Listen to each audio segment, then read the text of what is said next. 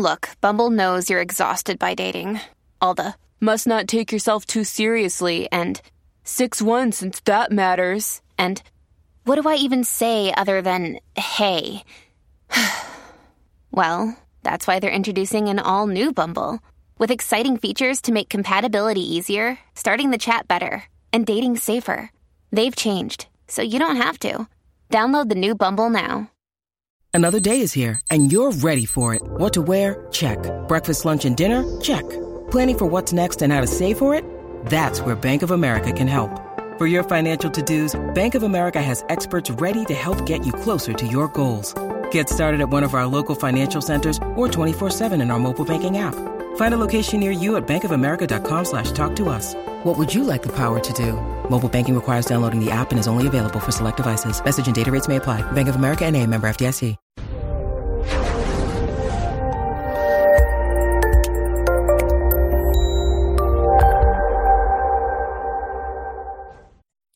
This episode was pre-recorded as part of a live continuing education webinar. On-demand CEUs are still available for this presentation through AllCEUs. Register at allceus.com slash counselor toolbox. I'd like to welcome everybody to Dialectical Behavior Therapy Skills Problem Solving Strategies. This is the last installment, if you will, or module, whatever you want to call it, in our DBT series that we've been doing for the past couple of weeks. We're going to review the four options for problem solving, go over problem solving steps, and review concepts such as force field analysis, root cause analysis, and backward chaining. Now, one of the things you may ask yourself is why are we going over problem solving skills? Well, partly because there's not one problem st- uh, solving style that fits everyone, and like goal setting and treatment planning, sometimes people can get overwhelmed and get stuck with all the minutiae. So, we're going to talk about a way or a couple of ways to approach it um, to help people consider all of the aspects of a problem and try to figure out how to make the best decision for them. So, your options with problem solving is to stay miserable. And, you know, when I present this, when I'm doing a group, and this is obviously the first thing we go over, they all look at me like I just said the worst thing in the world when I say, You have the option to stay miserable. They're like, Why are you saying that to me? And I point out that inaction is a valid choice. You can be unhappy, you can nurture that unhappiness. That is your option. Or you can tolerate the problem. Some things are unchangeable and they just kind of stink, but you know that reality will evolve and that generally unpleasant things don't go on forever. So, tolerating the problem means using your distress tolerance skills and tolerating both the problem itself and your responses. If you've ever um, had to ice your ankle or your hand and put it in an ice bath, you know, not just an ice pack, but an ice bath, those hurt like the dickens. So during that, you are experiencing distress. Now, you can either tolerate the problem knowing that your hand or your foot or whatever it is is going to go numb in a few minutes, or you can take your hand out, which is one way to solve that particular problem the coldness. It doesn't solve the swelling or anything, but it stops the hurting. Um, when I worked as an athletic trainer, I would have people and they would put their hand in and they would tolerate it for like 45 seconds, then they'd pull it out. Oh, that's too cold. And then they'd put it back in again. And I'm like, you know what? If you just left your hand in there, eventually it would, you know, move on to that numb phase but right now you're just prolonging the agony. So they can tolerate the problem if it's not changeable. They can feel better about the problem. Sometimes you can change your emotional and cognitive response by focusing on the positive focusing out of on what can come out of it. When you have a failure you know you don't get promoted or you try something and you fail miserably at it. You can either look at it as a learning opportunity and congratulate yourself for having the courage of stepping out of your comfort zone, or you can look at it as a devastating failure. The choice is yours. Or you can solve the problem. Sometimes it's a matter of changing something about the situation. Um, if you are hot, I used to, uh, when I was in graduate school, all of our courses were on the basement of the hospital and they could not control the temperature down there to save their lives. In the middle of summer in Florida, it would be 63 degrees. In the middle of winter, it would be, you know, blazing hot. So you would go in dressed for the outside and you would be uncomfortable in short order. So you could either complain about it and get irritable and whatever you do, or you could solve the problem. So in the summer, I would always pack a great big old sweater to bring into class with me. And in the winter, I would dress in layers. So as class went on, I could peel off the layers as I got uncomfortable. Solving the problem. There's no sense holding on to anger and irritability because that doesn't fix anything, it just sucks your energy dry.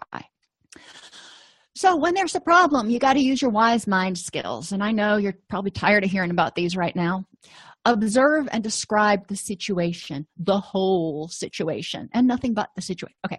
Um, check the facts. Identify your goal in solving the problem. What your goal is may be different than somebody else's goal. So, with the example of the classroom in uh, in graduate school, you know, my goal was to be comfortable through the class. The professor's goal was to get them to fix the thermostat so we didn't have to worry about that. Um, we had two different goals, so our solutions obviously were very different. Um, brainstorm solutions. Depending on what your goal is, your solutions are going to be very different. Choose one that's likely to work, put it into action, and evaluate the outcome really not brain surgery here, but we get stuck. First thing we get stuck on is observing and describing. We'll use the example of feeling lonely and isolated because this is something that our clients often report. And people, you know, they don't even have to be clients, often experience periods where they feel lonely and isolated. So we want to start talking about who is involved. Don't start thinking think about that. Don't start thinking about who is making you feel lonely and isolated or what is making you. No let's just describe the situation get the lay of the land. So who's involved here? Obviously you because you're feeling lonely and isolated. Um, who else is involved? Now you may be looking around your room going i'm the only one here. However in this situation there may be other factors at play. For example you have five other close friends. And they're kind of involved. If you're feeling lonely and isolated you've probably already gone through your mind well i can't reach out to that person because whatever. I reached out to this person and they didn't respond. I can't reach out to this person for that reason. So those people are sort of indirectly involved in this situation. They're your support systems your friends whatever you want to call them. Um, and you're feeling lonely and isolated right now and you are not feeling the love if you will so we want to look at who's involved. We're not saying that they're doing anything wrong, we're just noticing what is. When is this happening? Now, if this happens when you come home from work after a long day and you're the only one bouncing around a, a house all by yourself, you know, that's definitely something that can trigger a sensation of feeling lonely and isolated.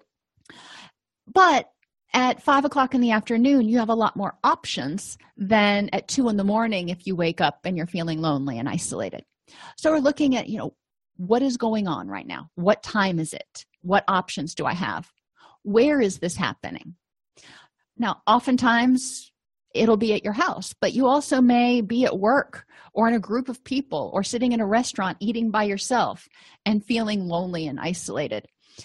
And different things may trigger that. I always feel lonely and isolated and a little bit odd if I'm sitting in a restaurant by myself eating. I'm like, I don't know who to look at. And I mean, now with mobile devices, I can just immerse myself in something online. But before those existed, yeah, way back then, before we had them, um, you know, I would always feel a little bit awkward. So I could feel isolated or lonely in those situations. Whereas at home, I wouldn't necessarily. So one solution would be don't go go to a restaurant by yourself or go to one that has like a snack bar sort of thing instead of sitting you at a table for four by yourself. Um, but I'm getting ahead of myself. So we're looking at where is this happening because context is important. You can eat at your kitchen table by yourself and not feel the least bit isolated or lonely, but you can in a restaurant. And then what is the present situation? So we've already kind of talked about it, but we're going to go down a little bit deeper into this situation right now, not in general feeling lonely and isolated, but what triggered this particular episode of feeling lonely and isolated? Where am I? Um, what are my contributions to it? Am I refusing to reach out? Well, that can kind of contribute to loneliness and isolation if you're expecting other people to come in and check on you. Um, and what are my vulnerabilities? So, if you haven't been getting enough sleep, if you're exhausted, if you've been working a lot, if you haven't been able to, quote, find the time to reach out to those social supports, you may feel more disconnected and isolated. But those are vulnerabilities you've brought to the situation. It doesn't mean you caused it necessarily, it's just it is what it is. So you're recognizing the situation that, you know, maybe when I get really busy with work and I'm not paying attention to those other things that are important in my life and those other relationships, I start to feel more lonely and disconnected which takes us down to our your current thoughts and feelings so encourage clients to think about what are they telling themselves that is supporting this notion of feeling lonely and isolated. Um, you know if they're talking to their dog or they're talking to themselves how whom, whomever they're talking to what things are going through their head? Like nobody loves me. Nobody would notice if i didn't show up tomorrow. Um, go through some of those thoughts that they're having and look for exceptions. Look for cognitive distortions. Try to start addressing those. And we're going to talk in a few minutes about ways to participate because remember wise mind skills observe describe and participate in changing the situation to improve the next moment. But right now we're just identifying the thoughts. We're also looking at others contributions and vulnerabilities. You know maybe your friend sally you sent her a message and she didn't respond.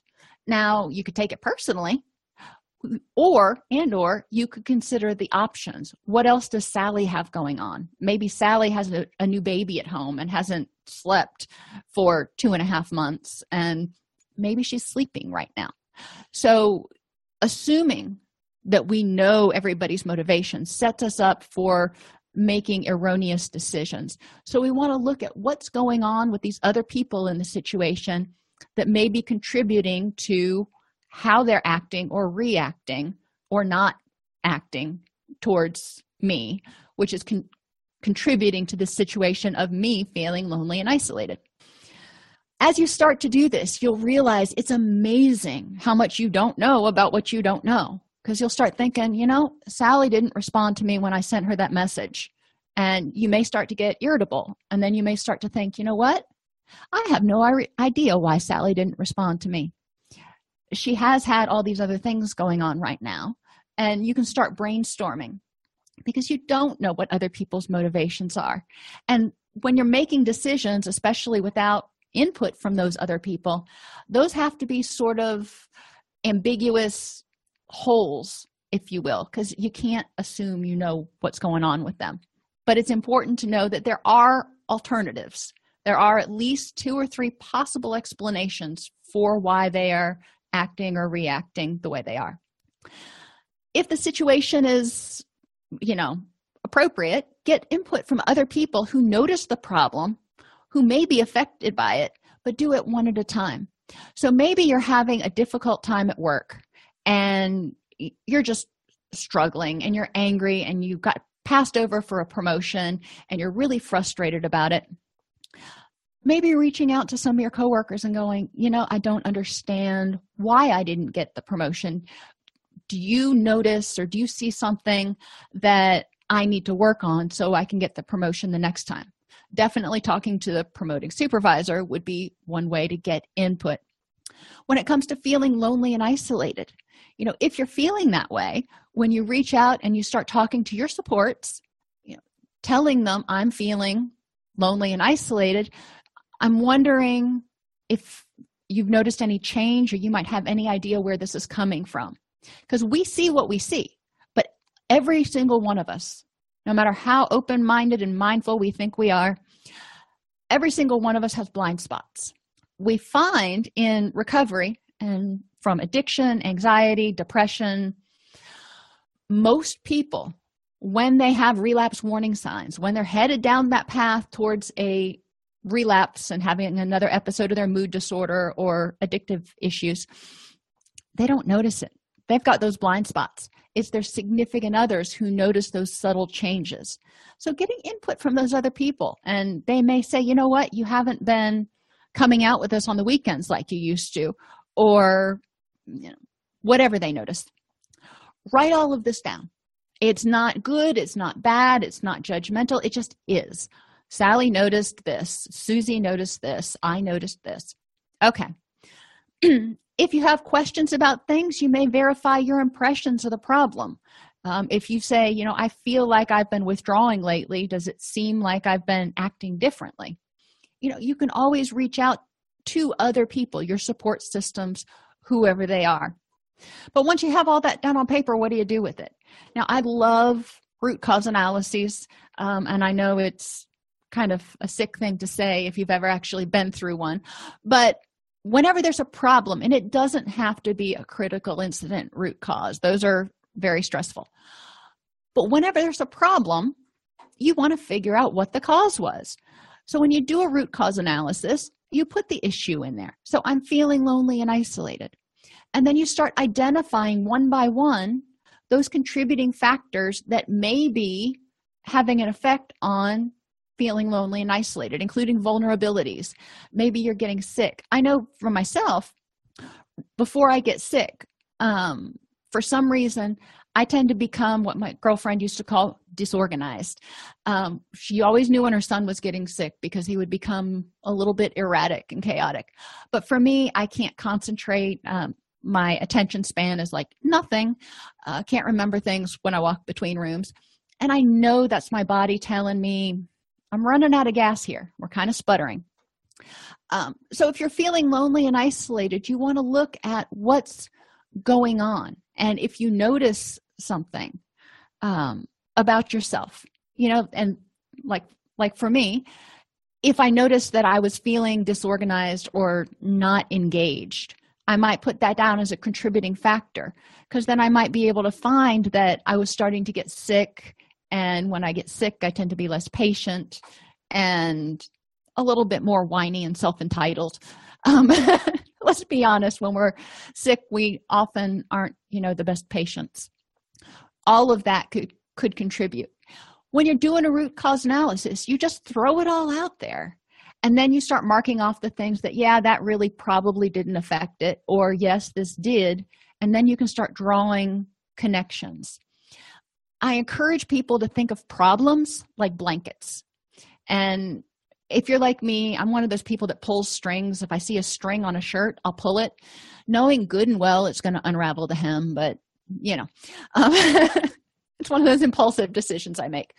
But if you think of a problem like a blanket, then what wherever you start pulling that string, you're going to start unraveling the problem, which means it gets better. You know, in this case, unraveling the blanket's a good thing. You can take all that data and you can also put it into a chain analysis. Now, looking at vulnerabilities and prompting events can help you understand how you got from not feeling lonely to feeling lonely. It can also help you understand what to do to prevent this situation in the future. So, you look at what was the prompting event? You know, I'm feeling lonely and isolated. When did this start? Well, it start when I started when I came home from work to an empty house. You know maybe your family's been on vacation for a week and a half or your kids just went off to college and you're just kind of bouncing around in a in an empty house by yourself and it can feel really quiet. So okay in this particular instance you know what triggered it. What vulnerabilities did you have? What things made you more likely to feel lonely and isolated in this particular circumstance. So you know if you take kids going off to college there's a lot of stuff there that whole empty nest syndrome thing. But a lot of stress may not be sleeping as well. Um, you know obviously if people are leaving there's a big change. Um, even when my family goes on vacation for a week or two weeks there is so much more to do around the house um, when they're not there to feed the animals and tend to the farm and everything else uh, so that makes me spend more energy doing stuff which can make me get stressed out or exhausted easier.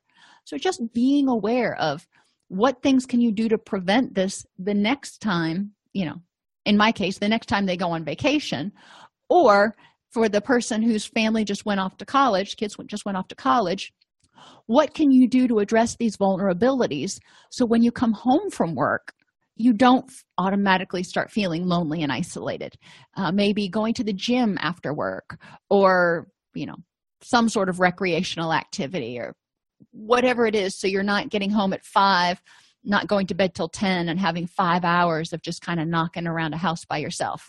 Adopt a dog or six. Um, so we know we're feeling lonely and isolated. Now we have response options one response would be to make new friends and develop new hobbies. Now, how you go about doing that is later.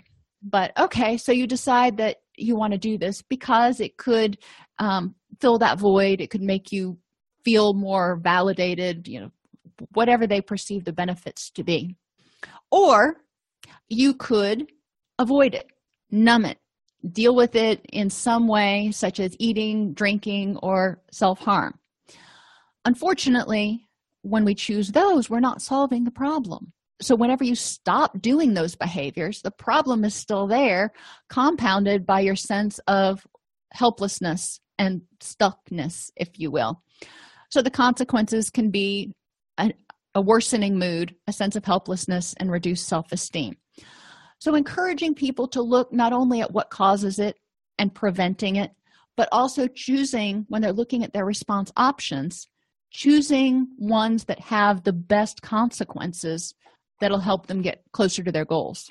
So we've put it all down. We've kind of identified what we think caused it. Now it's time to check the facts. Is this a reaction to the environment or your thoughts? I mean, sometimes environments just prompt a reaction because of past learning or whatever. Um, if you go to uh, a hospital it may prompt a stress reaction in you or not, depending on your prior reaction. And it has nothing to do with the current situation. So you want to figure out is this environment triggering me in some way? And if so, how can I adjust that or adjust my thoughts about the environment? Um, you know, for me, I spent a lot of time in the hospital after my son was born because he stayed there for about two months. And you know i would be there as soon as i ate breakfast in the morning stay there until dinner at night. His father was working night shift so his father would be there during the night shift. And we got to know the nurses and it was like a second home to us. So when i walk into a hospital now and i smell those familiar cleaning chemicals i have more a more contented reaction than somebody who may have been in there on the worst night of their entire life so know how the environment is impacting you. Check whether you're using emotional or factual reasoning. Now, we all, every reason we have has some emotion to it, but when we're talking about emotional reasoning, we're talking about people who are finding facts that fit their emotions. For example, if someone's afraid to fly, they feel like it's a scary thing. So they're going to look or hone in or grab onto any facts that support the notion that it's scary. Factual reasoning takes into account those things and says, yeah, planes do crash. Yeah, there are tragedies. However, let's look at the statistics. Let's look at it compared to something you're not afraid to do, like driving your car. Um, so, factual reasoning is a little bit more balanced and a little bit more unemotional. That's using your logic mind or your rational mind. Um, so we want to look at what we're doing. If we're acting in our emotional mind, then we're acting generally impulsively and on urges to make it stop. We want to make it stop. Like a bumblebee on your on your arm. Bumblebees generally are very docile, but our first reaction sometimes when something's on our arm is to swat it off. In your emotional mind, that's what you do. You don't stop to think first, well, what's the best choice of action here? If I try to swat it, it's going to sting me, that's going to hurt if I just put my arm down and walk away, it's probably going to go away. So you can see where the emotional mind can trip us up sometimes. Um, when you're in your emotional mind, you've also got blinders on and you're just seeing the problem and the solution or whatever you perceive as the solution to make that distress stop. not necessarily what's the best solution. So, what we want to do is increase our mindfulness to the facts of the present situation. So, we need to encourage clients to practice the pause. We need to encourage them to take a breath and really evaluate the situation on its merits, not just on how they're feeling at the moment. Look beyond yourself to other people and the context. So, looking at the situation and taking it in are you in danger? Are you in jeopardy? Is this something that should provoke anger or anxiety? And are you using all or none reasoning? Every time this happens, blah, blah, blah or you never, blah, blah, blah. Walk the middle path, look for exceptions. Um, if you're feeling very extreme on one side, play devil's advocate and argue the other side. So, we want to figure out if the emotions fit the facts, and that's what all of those techniques are designed to do. Why am I feeling this way? Um, give you an example. Last week or the week before, um, my husband has the office right across from me, and I heard my daughter call him. And my daughter never calls, and she never calls daddy unless there is a problem at the farm. And generally, by problem, I mean somebody got killed or has to go for an emergency vet appointment. Um, so when she called her father, my first reaction was my stomach jumped right into my throat. I was just beside myself with stress. Practice the pause. Radical acceptance. I had to say it is what it is. There's nothing i can do to change the situation right now. Um, so instead i just eavesdropped on the conversation for a few minutes to figure out what was going on and gather more information. But in the meantime i was trying to identify opposite thoughts what were other possibilities of for the reason she could be calling her father um, because I knew getting all upset was not an effective emotional response in this particular situation. It wasn't going to do any good. Uh, once you look at a situation, if you figure out that yes, it is an effective emotional response, you still have to practice radical acceptance and distress tolerance. We need to encourage clients to always practice the pause um, because whenever they get scared or angry, and obviously there are going to be a smidgen percentage of times when it's sort of a life or death situation, they ain't gonna have time to practice the pause. So that's not what I'm talking about. What I'm talking about is the normal day to day irritants. They encounter an unpleasant person, they go to grocery store after work and they're trying to check out and they're already hungry and the line is like eight people deep at every single register and they start getting really irritated. These are the things i'm talking about. Um, practice if they decide that yes this is a reasonable response to what's going on practicing radical acceptance accepting it it, it is what it is and what am i going to do about it distress tolerance lets you bleed off that adrenaline rush and get into your wise mind so you can start problem solving. Ultimately you have those choices to stay miserable to tolerate the distress using distress tolerance and emotion regulation techniques. If you're upset now we typically talk about emotion regulate emotion regulation and vulnerabilities as preventative measures. But sometimes you might be having a strong emotional reaction and you realize that you are getting sick or you're just exhausted and you know what? I need to go to bed and get up and start again tomorrow morning when i have a clearer head. Um, so sometimes you need to check out and take care of those vulnerabilities so you're not so emotion driven. You can feel better by changing your thoughts and feelings about a situation or solve the situation. So ultimately, you've got two choices. You're in the middle, and you can either start flailing around and doing the first thing that comes to mind to try to get yourself free from the unpleasant feeling, which is like getting stuck in quicksand because it generally wastes your energy and doesn't get you any closer to your goals. Or you can practice the pause, figure out the best course of action, and work on conquering the mountain. So you know what the situation is.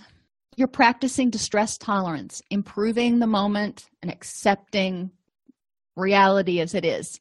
And obviously, those are capitalized because we've gone over those um, uh, acronyms. You're going to start addressing any vulnerabilities you have right now. Uh, my husband gets hypoglycemic, or he is hypoglycemic. So if he's standing in a long line after a long day at work and he hasn't had dinner yet, you can darn well bet he's going to get grumpy.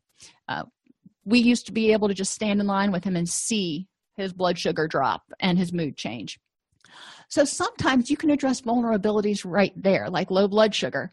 You may need to have a snack, and hopefully, you've thought to pack one with you um, in order to get you through that moment so you're not as uncomfortable and impatient. Encourage people to pack a survival bag, if you will. You know, if they know that they get really cranky when they haven't had something to eat, keep snacks in their briefcase or somewhere where they can access them. Um, I get really cranky if I'm dehydrated. So I always make sure that I've got access to some sort of water or juice or something. Um, if your feet hurt, if you've ever walked, you know, any females in the bunch or i guess guys have shoes that don't fit fit well either. Shoes can be really uncomfortable really pretty but really uncomfortable. So for some people you may be in pain. You're standing in that line at the grocery store and you're like i, I can't stand in these shoes one moment longer. Now me i'm likely to just step out of my shoes and stand on top of them until the line moves forward. But you know i'm not all that prim and proper all the time whatever it takes for you to address your pain that's going to help you get through that moment. Change your thoughts. Help clients learn and this is a hard lesson to learn learn to look at both sides. Walk the middle path. If they are feeling like it's the worst thing ever have them identify exceptions. Have them identify worse things that they've gone through and come through pretty okay. Now, here's one that's a little different. Focus on the negative. Sometimes people are in a situation, maybe they just got out of a really bad relationship and they're starting to debate going back because it hurts so much to be away from that person. In that case, we may encourage them to focus on the negative because all they're focusing on is romanticizing the positive. So it's important to see both sides and be cognizant of the good and the bad cheerleading thoughts have an sms message schedule scheduler. If you know there are particular times of day that you get cranky um, or if it just helps to start your morning off that way you can get apps and schedule messages to be sent to you at particular times. And they can be funny memes. They can be you know good quotes. Whatever it is that keeps you going and reminds you that you're a strong courageous person whatever relapse prevention and purposeful action. Sometimes it comes comes down to choosing the best thing that prevents any further upset. You're in a situation right now where you're feeling unhappy you're feeling angry. Okay it happens. We all experience distress. Part of relapse prevention is continuing to move forward to not move backwards. So we want to look at what are the options i have to deal with this distress that are not going that's not going to cause any more problems and that's going to help me keep moving forward which is what purposeful action is. It's choosing to use your energy in a way that helps you continue along your path. And identify alternate possibilities. I always say identify three solutions. Um, and you know a couple of them two out of the three may be really off the wall but at least you're trying to get outside of the box to identify alternate solutions. Go online. Google different solutions. Because most people have put things i mean there's just a bunch of stuff online. Some of it's garbage and some of it is really helpful awesome little gold nuggets that you can find. Um, so if people are having a trouble maybe dealing with their in-laws google dealing with in-laws or whatever and see what other people have said to help generate possibilities in your own mind. Now, some of those may not fit, but some of them may fit really well. So you're brainstorming solutions.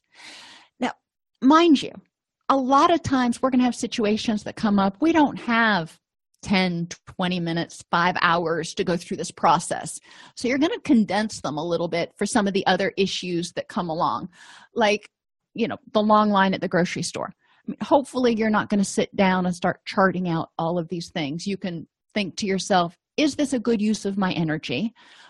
If not what can i do to improve the next moment? One thing you can do though is once you get home you can figure out what might be a way i could prevent that kind of upset in the future. Um, when my son was little bless his heart he uh, always had pacifiers you know and but he had this one type of pacifier and no other type of pacifier would do. And it wasn't one you could find everywhere little stinker. So anyway long story short after many times of going on trips or going to the store and losing his pacifier or forgetting it at home i learned to pack a go bag. And i had a backup diaper bag in my trunk. That way i would never be without the proper binky um, which made everybody else a lot happier. Okay. So change feelings. Focus on positive stuff to get happier. And yes i said stuff. It whatever makes you happier. You can have an attitude of gratitude focusing on what you do have in the present. When my father was diagnosed with cancer that really sucked. But i did have an attitude of gratitude that he got to see the birth of our first child. Um, he got to spend time with sean and we did appreciate the time that we had together instead of focusing on the fact that well maybe this would be the last time. Um, so focus on the good stuff and find things that make you happy. Keep a folder on your mobile device of pictures and memes and sayings and links to videos that make you laugh. My daughter likes um, raccoons that eat fruit. She likes watching their little fingers while they eat and she thinks it's cute i have to turn off the sound because they make this horrible smacking noise. But whatever does it for you. That way when you're having a bad moment you can mentally check out and change your emotional state when you focus on something else. Change the situation by removing or eliminating the trigger. Sometimes you can do this sometimes you can't. Um, so if you can change that situation. Like the person who is feeling lonely and they're coming home to an empty house maybe they adopt a dog. So when they come home fido greets them at the door and fido always has to pee the minute you get home. So they get occupied with taking care of the dog and then making dinner and time passes more easily and they're less focused on being home alone. Use interpersonal effectiveness skills if you're having issues with somebody else to address the situation which means you've got to understand where they're coming from first. Just because you want something to be a certain way well that, that's great. But we have to understand what the other person needs in a particular situation in order to create a win-win. And you may add something to alter the situation. Um, you know like getting a dog or going out and making new friends to so you don't feel as lonely and isolated if you can't contact your three best friends once you come up with those ideas you can do a force field analysis. So for each thing you identify the motivating forces and the resisting forces. If your friend doesn't respond to a message that you sent them now your mind can go crazy thinking about all the reasons that person isn't responding. One solution to this may be to set up a lunch with that person to talk. Okay so let's look at the motivating forces. Emotionally it may give you some sense of um, contentment or whatever if the person's willing to agree to set up a lunch. Mentally it may allow you to box that stuff up and go okay i'm going to deal with this when i talk to her at lunch on tuesday. Physically when you reduce the emotional and mental stress the physical symptoms of stress tend to go down. Sleeping better less gi upset yada yada um, it may or may not affect other relationships and you know your job and that kind of stuff. When you're looking at res- restricting forces setting up a lunch to talk could be overwhelming to somebody because they may just like get freaked out about well what if she tells me she doesn't want to be friends with me anymore and goes down this path? Um, mentally the person may get stuck replaying that situation over and over in their head trying to figure out how that lunch is going to go which can increase physical distress So we want to look at what's going on for that person and what may encourage them to go for it. And you know, when you go through these and the enabling and constraining forces, if the constraining forces are too strong, then we're probably going to scrap that solution and look for a different one. Choose the best option that's effective at helping you move closer to your goals in the long term. Stay true to your values and is realistic. That's a lot. Um, so, we want to encourage people to remember that their logical mind may pr- propose three very viable solutions, but two of them may not feel so good. They may not be exactly what you want to do in your heart. The third one may make you happier. So that's probably the choice you're going to go with. Um, so you need to balance, you know, the head, the heart, and the gut when making these choices. And then take action. A lot of times our clients get stuck because they know what needs to be done but have no idea where to start. I've had clinicians get stuck writing a treatment plan for the same exact reason. So, what we want to do is not get so caught up in, ah, where do I start? But let's just start somewhere um, when somebody has a lot of stuff to do on treatment wise i'll have them write it down on index cards and we put all those index cards in a basket. And if there are some that have to be done first or there's a particular order we'll set those aside. But a lot of times there's just stuff that needs to be done. So we the person picks an index card each day from the basket and tackles that task. Eventually the basket gets empty. Um, and it helps people stop from getting completely overwhelmed um, when i clean especially my kids rooms i just take everything off every flat surface because you know how i feel about flat surfaces and off their bed which is another flat surface put it in a big pile in the middle of the room. And i'm like you're finished cleaning your room when the pile is gone. But that way they don't start with well do i clean off my bed first or do i organize my drawers first? It's just it's all in the middle of the room and start somewhere. Um, once you start the process continually evaluate because sometimes you're going to start it and you're going to go oh this isn't turning out how i thought. Let me back up and adjust a little bit. That's okay. That's not a failure. That's a learning opportunity. And that's showing that you're being mindful of what you need to solve that problem. Other tips. Focus on the focus on the solved state, not the problem state. So, this is the problem right now, and I can get really stuck on trying to figure out what I'm going to do right now. Encourage them to focus on the solved state. What does it look like when you don't feel lonely and isolated? What does it look like when you don't feel useless and worthless? Um, have the person be clear about their goals and objectives what exactly is it that you're trying to achieve? Now generally this is to not be lonely or not feel worthless. Okay fine. What do you want to preserve? And a lot of our clients overlook that because they're so busy trying to change or add something they forget that they've got a lot of strengths. So what are the good things that you've got going on that we want to build on? What are you trying to avoid? You know you don't want to feel lonely um, but you also may not want to um, engage in other behaviors that you have in the have before. And if you're trying to eliminate something, obviously identify that. Expand your definition of defining the problem. Now, there's defining the current problem. Once you solve that current problem, you, you may want to look back and go, Does this issue occur for me frequently? And if so, let me see if there's a bigger meta concept, if you will, that's at play here, like low self esteem or poor social skills and then you may be able to start taking more preventative measures to prevent the problem in the future. Draw diagrams and pictures that help structure the problem.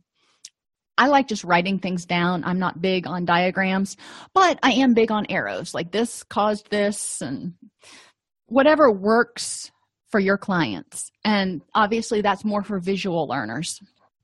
Take the concept of cause with a grain of salt.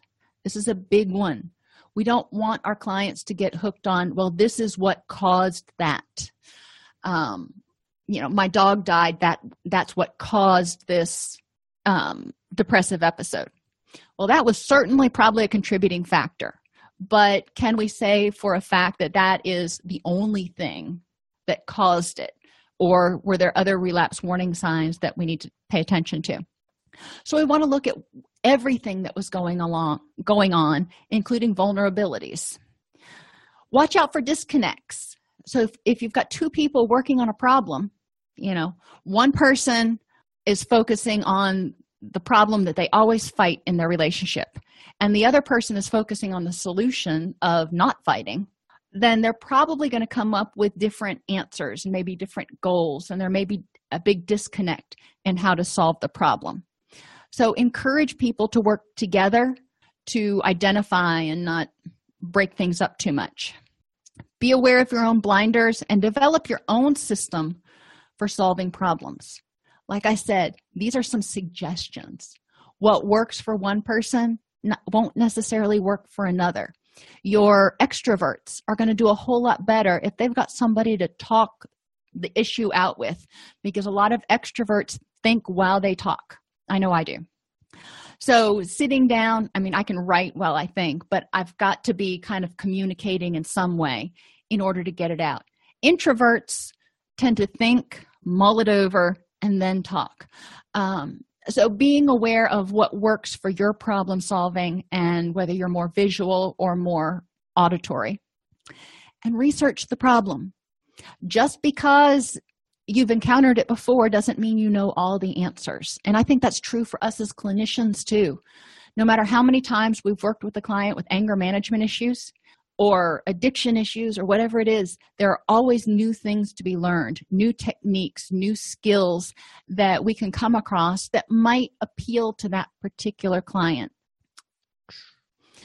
When feeling distressed it's important to first get into the wise mind because when people are in their emotional mind they're going to tend to be more reactive when they're feeling lonely when they're feeling angry um, I didn't use the example of bullying, but that comes up so much now. Um, in a situation where there is bullying, the person has to ask themselves, you know, is this, you know, we can go back several slides if I can. Um, you want to look at do the emotions fit the facts? So if somebody is feeling like they are being bullied, if they are being bullied and they get angry or they get they're devastated is that an effective emotional response? Yes because anger and fear are designed to protect us. It doesn't mean that acting on it is necessarily going to help us but is that emotion trying to protect us from something and alert us to a threat? Heck yes. So yes it's an effective emotional response. Radical acceptance. It is what it is. The situation is really horrible right now. Distress tolerance. So you know if this happens in the middle of the lunchroom or on somebody's instagram account or wherever everything seems to be pretty much feels like everything's public. Being aware and tolerating the distress for the moment so they don't react impulsively and make the situation worse. Practice the pause tolerating the distress and then problem solving. How can i deal with this person who's trolling my instagram account? I think trolling is the right word. Um, so one of the things the person may do is to figure out how to block that person from being able to comment or even see their instagram account. If it happens in the lunchroom you know they may choose to sit on a different side of the lunchroom or talk about having a different lunch period than the same lunch period with the bullies. I know we had like five lunch periods during our um when i was in high school. So there are some potential solutions. Brainstorm them. Some of them seem a little out there but it can't hurt to think about what are all the possible options. Um, send themselves cheerleading thoughts. So they are hearing themselves and positive messages instead of the messages from the bully. That can help. Um, changing feelings and changing the situation. So focusing they find um, that bullies tend to bully people who are in groups less. So if you've got a couple of friends it serves almost as a protection against being bullied. So finding a couple of friends that you can sit with at lunch that you can go into the lunchroom with. Is it ideal? Is this how it should be? No. However if that's the situation, the question is how can you survive it and deal with it until something else can be done or until the situation is res- resolves itself. Um, so this is choosing the best option. Um, and then taking action. So the person starts doing it. If it helps grand. If it doesn't help then they have to kind of drop back and punt and say all right what are some other options that i could explore in terms of handling this bully situation? Whoops. So when feelings of distress happen getting into the wise mind problem solving involves observing and objectively describing the situation. What's going on? What did you contribute? What did other people contribute? Try to get as factual and objective of a perspective of what went on as possible because life is 90% perception and 10% reality. You want to identify your goal for resolving the situation to help you move towards your ultimate goals. Then figure out the method for achieving that goal any obstacles and ways to address them. So, if you want to, we'll stay with the bully example for a minute. If you wanted to change your lunch period so you didn't have to be in the cafeteria at the same time, one of the obstacles would be getting permission to change your schedule. So, how do you address that? Identify any enabling and motivating forces. Look at all the reasons that you need to want to do this versus you need to want to stay the same or choose a different option. And then develop a plan for achieving the goal. What's the first step you're willing to take? Now, there, like I said, there can be 30 different things that need to be done, and maybe there's no priority, but you have to identify what your first step is going to be. It's kind of like when you get out of bed in the morning. At least for me, I get out of bed and I kind of stagger into into the bathroom and I'm like, okay, what am I going to wear today? That's the first step. And I pull clothes out. And yeah, I could take my shower first, or I could eat breakfast first, or whatever. But, you know, that happens to be part of that's my routine. And that's my first step. So we want to have people develop a, steps for achieving their goal so they can start moving forward. If you enjoy this podcast, please like and subscribe either in your podcast player or on YouTube. You can attend and participate in our live webinars with Dr. Snipes by subscribing at allceus.com slash counselor toolbox. This episode has been brought to you in part by allceus.com, providing 24-7 multimedia continuing education and pre-certification training to counselors, therapists, and nurses since 2006. Use coupon code Counselor Toolbox to get a 20% discount off your order this month.